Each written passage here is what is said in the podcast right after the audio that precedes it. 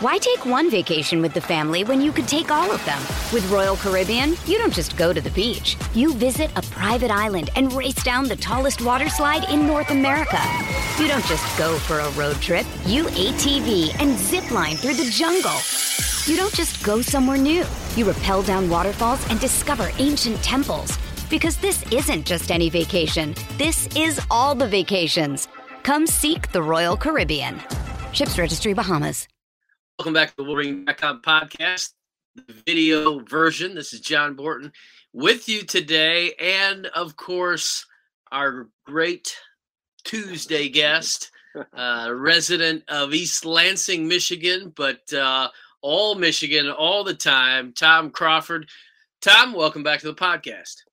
Well, I, I, like I said, I, I don't think I've ever, ever looked forward to a, a podcast on the Wolverine dot com with John Borton ever in my life, as long as we've been doing this, as I am right now. This is a sweet redemption for the Michigan football program. What a glorious day that was at the corner of the stadium in Maine. I know you were, as you were keyboarding away, uh, you couldn't get that smile off your face. I saw it there, J B. I saw it.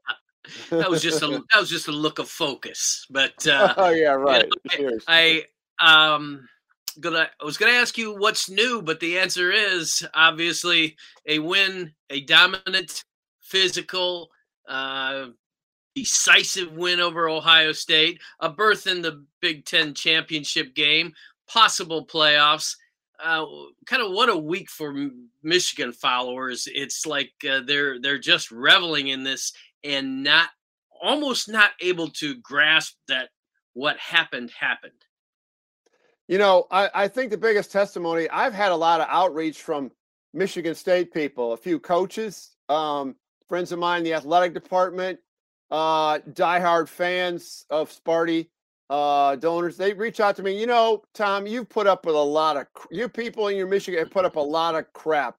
You deserve this day. Uh, and and I it, it was a redemption thing, and the, the eight year you know misery with Ohio State, um, having your program but you know mocked by the Paul Feinbaums of the world, uh, week in week out. Uh, we've been frustrated ourselves with the stats of the program last year, and and it's just it all came to an end. I mean, and and it was the way they did it, John. Just that, and I go back to the sixties and obviously into the seventies when it was. You know, physicality determined the outcome. The offensive line determined the outcome. The enthusiasm of the crowd against Ohio State determined the outcome. And and and not being bullied and actually being the bully for Michigan was the bully in the in the in the bull ring, and including the tunnel, as we saw. That was just a, a, the antithesis of what we've been seeing the last eight years and, and plus. fifteen out of sixteen, quite frankly. And so all that added together made it um, maybe my finest moment at Michigan Stadium that I've ever witnessed. And I, and I, and I have had a lot of great moments down there um, as a fan. And even, you know, in the media thing I've been doing the last twenty years, um, it, this one's at the top of the heap. There's no question in my mind. It's pretty amazing. Let me, let me throw something at you and have you respond to it, because in my mind, this game was the culmination of a lot of things that we talked about that had to be for Michigan to win this game. And beyond that, uh, some of the fulfillment of, of what was hoped and projected and, you know, postulated even before the season started. Start with the game. You've got uh, you've got a Michigan team that shortened that game in many ways, made Ohio State go the long way, took time off the clock because it had an effective rushing game, short passing game, those sorts of things, and really limited uh, Ohio State's opportunities on offense, so they, they weren't going to get to uh, fifty, sixty points. There was just no chance because of that, that defense. You had an offensive line play its best game of the year, and not just in opening those holes, but in, uh, I tell you what, you you know uh, guys like Doug Skeen and John Jansen as well as I do, and uh, they have not always been happy that, that Michigan offensive linemen of late haven't uh, asserted themselves when liberties are taken. You get Cam Brown ripping the helmet off, and all of a sudden, here comes Vastardis, here comes Keegan, here comes Stuber, and they're backing them down like a, a herd yeah. of elephants. And yeah. all of those things. And and the other thing, before the season started, what did we say? Mike McDonald needs to have a better plan against Ohio State defensively than we have seen lately. And all of that played out. Well, and it's that commitment to Ohio State. We heard it at Big Ten Media Days. They were committed early on. What, what, what are we doing today to beat Ohio State? But as I was complaining about last year and the years prior, the running game, lack of running game against good defenses. And, and I, I think I exemplified countless times the two thousand nineteen game when Ohio State needed four yards and J K. Dobbins up the middle, and they got four yards, and they got six yards. And this is what I fantasized about Michigan having when you needed to run the football. They know you're going to run the football. You run the football, and you get a first down. That's what's been missing from the program. And, and Mike Hart's impact has got to be part of it. And obviously Sharon Moore and that offensive line, good Lord, they were good. They were good. Even non-technical football people could watch what was happening on that line and know. And they just knew. You could tell execution was being executed by the executioners, as Bob Ufer would say. I mean, they just got it done. I, I, we could go on and on and on about all the all the check marks that were that were uh, checked off, uh, culminated with finally on that field. Uh, this goes back to nineteen seventy-seven when I was in school. I don't even remember since that time. There's probably been some times that, that fan, maybe I guess they maybe went in nineteen ninety-seven. I guess they did, but very few times since seventy-seven. I was a student. Everyone on the field, and that was when it was a lower field, and it was just that's what you did after beating Ohio State. And to see that where we were up in that vantage point, where you and I were taking video and pictures, pour onto the field, and as Jim Harbaugh said, the field was filled, but the stands were still filled. That was an incredible, incredible sight. That's a picture that's got to be down here in my uh, in my man cave. That, that was an amazing visual for all of us. That's an amazing visual for uh, not only Michigan fans that participated in it, those that watched on television, every single recruit that uh, comes uh, down the pike and sees that and and thinks, oh, I, yeah, I wouldn't mind being a part of that. Um, yeah. How about a little tip of the cap to Cade McNamara and maybe a, a bit of a mea culpa from some, because all year long, or at least the first half of the year, he heard about, oh, it's got to be J J. It's going to be J J, but by the time Ohio State rolls around. And yes, Cade made the big mistake early, throwing into coverage over the middle, and it was that uh-oh moment for everybody. And uh, instead of Michigan being up fourteen nothing, uh, Michigan actually got behind. But uh, as observations were made on, on McNamara, he walks off the field just like he did when he took the big hit at Penn State and fumbled. Uh, no fault of his own, really, because it was a total blindside uh, hit job on that one. But, you know, the kid never changed his expression. He never changed his focus. He never got discouraged or frustrated or anything like that. He just stayed with it and played a heck of a game. And they continued to mix in J J. McCarthy. He drops a, a really nice sideline pass when they he's coming in. They expect him to run. I think that these these coaches have done a nice job of balancing that and, and getting the true freshman uh, a good taste of action, and yet going with the guy that has got you on the verge of a Big Ten championship.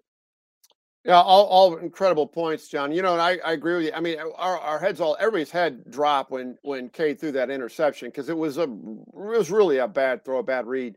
But he bounced back. You know, he reminds me, uh, mentally resilient-wise, of another Michigan quarterback named John Navarre, who had who would have those kind of moments, especially early on, and would bounce back from them. That take, I mean, that takes an incredible gene in your brain that you can forget. Then, you know, those negative, get those negative things out of your mind and move forward.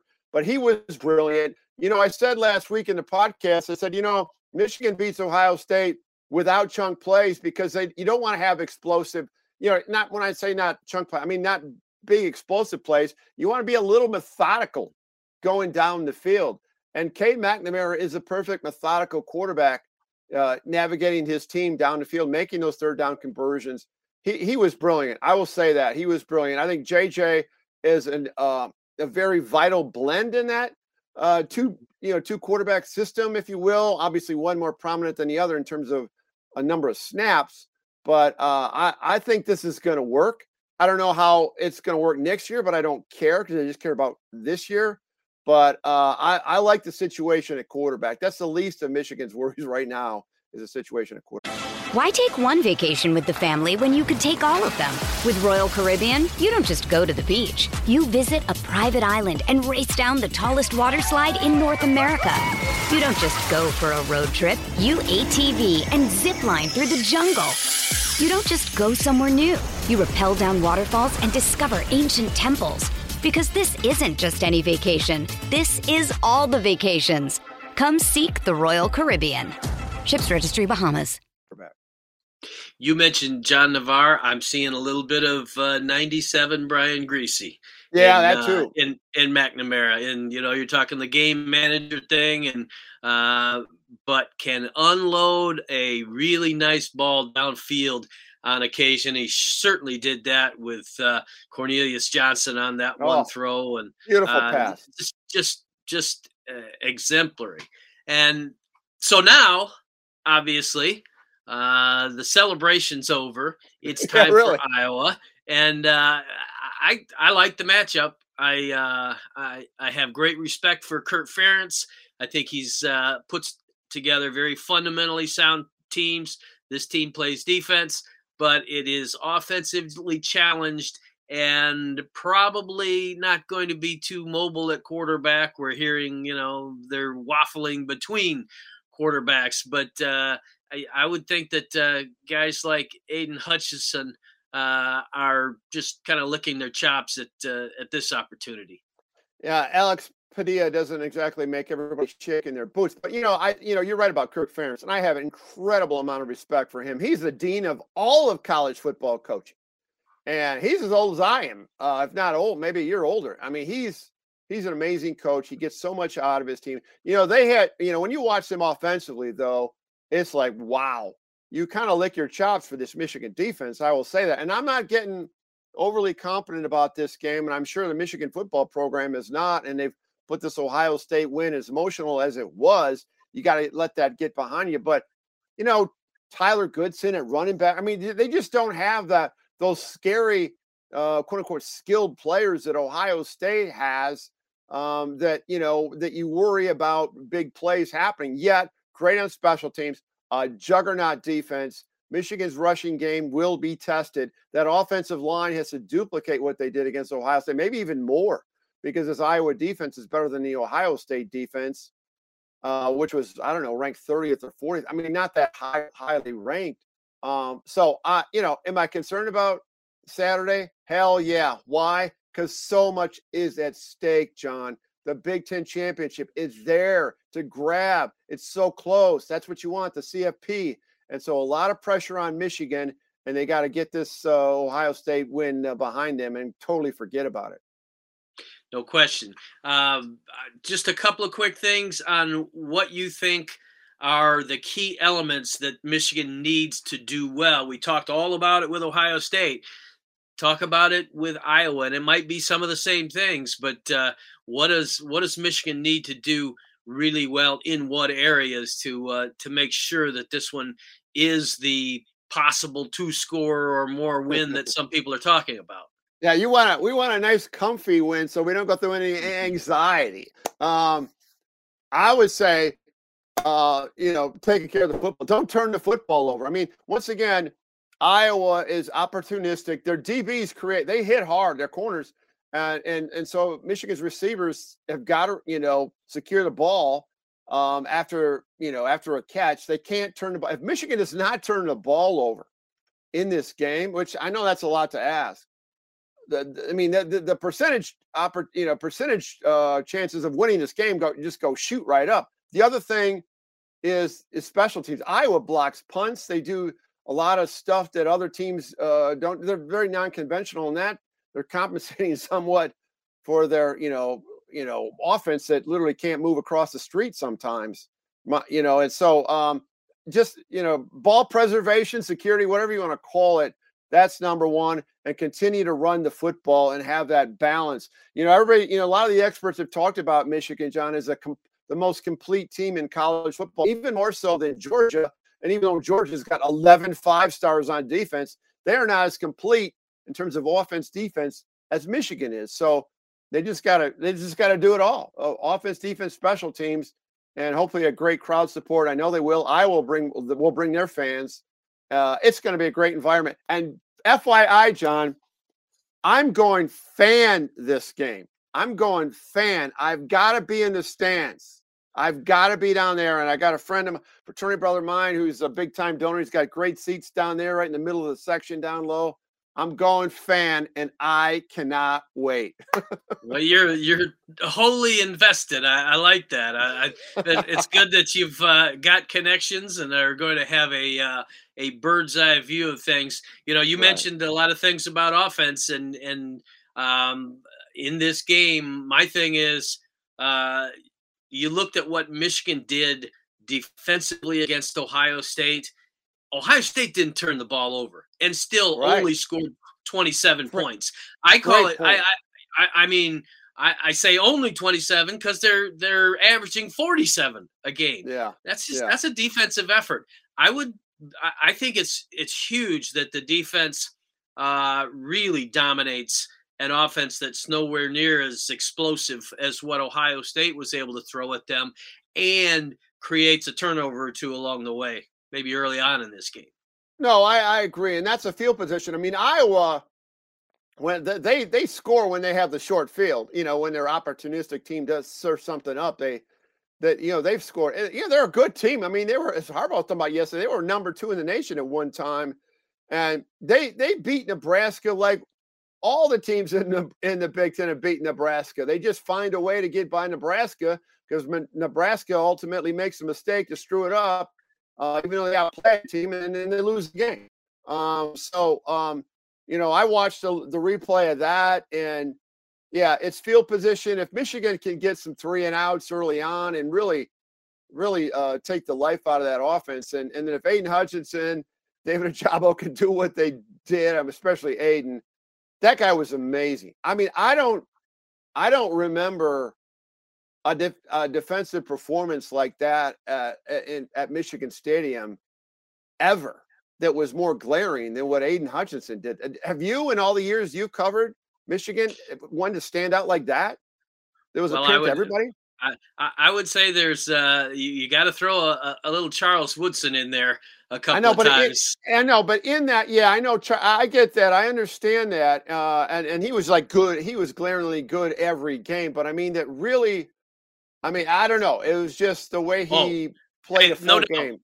No doubt, he he was a man for the moment and uh, delivered in a way that uh, I, I guarantee you had Dad and Mom smiling and and. Oh. Uh, The the whole Hutchinson clan, it was uh, yeah. it was amazing. Before I let you go, uh, we need to uh, talk about this all these coaching craziness that's out there right now. I'm I'm yeah. hearing uh, Mister Tomato Head from uh, Notre Dame maybe uh, maybe wearing his uh, L S U stripes before long. And uh, what what's going on here? Uh, well, Notre Dame, here's a problem with Notre Dame. It's not a problem with Notre Dame. It's just there's a philosophy about Notre Dame. Notre Dame doesn't want to pay uh, because of their, you know, their their value system at Notre Dame. They don't want to pay a coach a ton of money. You know, they just soon pay, pay somebody four or five thousand. That's why they might just, rep, you know, just promote Marcus Freeman, their D C. Uh, Brian Kelly, I'm hearing some rumblings of some. some, uh, you know, double-digit million per year stuff from pretty good sources. Um, highest-paid coach uh, by a few over Nick Saban. And then, so, I mean, I'm hearing that. Uh, this is crazy. What's happening in college football is nuts. I mean, this stuff that, that Brian Kelly might ink uh, might be at Belichick level. I mean, so uh, and Urban Meyer will become sprinting back to college football after this. Um, I, you know, I, I kid you not. I, I, I don't. It's this donor-driven thing that we saw at Michigan State. I mean, Michigan State you know, with Mel Tucker, the, it, you know, up until uh, or yesterday, the second highest paid coach uh, in college football with such a, you know, a dinky sample size of uh, four wins over winning teams. Um, I, I don't get it. I don't know if it's good, um, but uh, it's, it's, it's the way it's going to be. And this thing, uh, Lincoln Riley going to U S C, you know, and who knows, you know, what's going to happen with the Notre Dame job and, and where Luke Fickell might end up going. Is he going to go to O U? Musical chairs. I think we're going to see more demonstrative changes in college football, John, this year than we have in a long, long time in terms of head coaching positions. Yeah. Well, I think Mel Tucker's uh, contract was all about not four wins over winning teams, but two wins over Michigan in two years. No, but, uh, there you go. You know, you nailed it. That, uh, that means a lot. And, and meanwhile, Michigan's coach is giving his bonus uh, money back to the yep. athletic department for people that uh, just ordinary folks in the A D that uh, that, that was got terrific. Cut back on their uh, pay. Yeah, that, that was a that was an excre- extremely uh, strong gesture on the part of uh, Jim Harbaugh and, uh, and Sarah, his wife. But uh, we're gonna we're looking forward to Saturday night. Obviously, we'll have Tom Crawford in among the folks, and so uh, looking looking forward to seeing that. Maybe uh, maybe Crawford will uh, leap the rail and and storm the yeah. field when it's all over with. uh, I'll give you that fan perspective, John. That I I gotta admit to you, even though we were nice and cozy up there in the box, um, a part of me was like frustrated. I wasn't out there freezing my butt off, just enjoying that ambiance, because even through the glass. Hearing through the glass, you could tell it was at another level at the corner of Stadium and Main, and I'm just so glad all those people enjoyed it. It looked like a wonderful time down there. Well, there you go. You, you'll uh, enjoy it in Indianapolis, but you're going to have to bring your own snow. So uh, yeah, yeah. Tom Crawford, again, thanks for being with us. We'll talk again next week. Always a pleasure, John. Appreciate it having me on.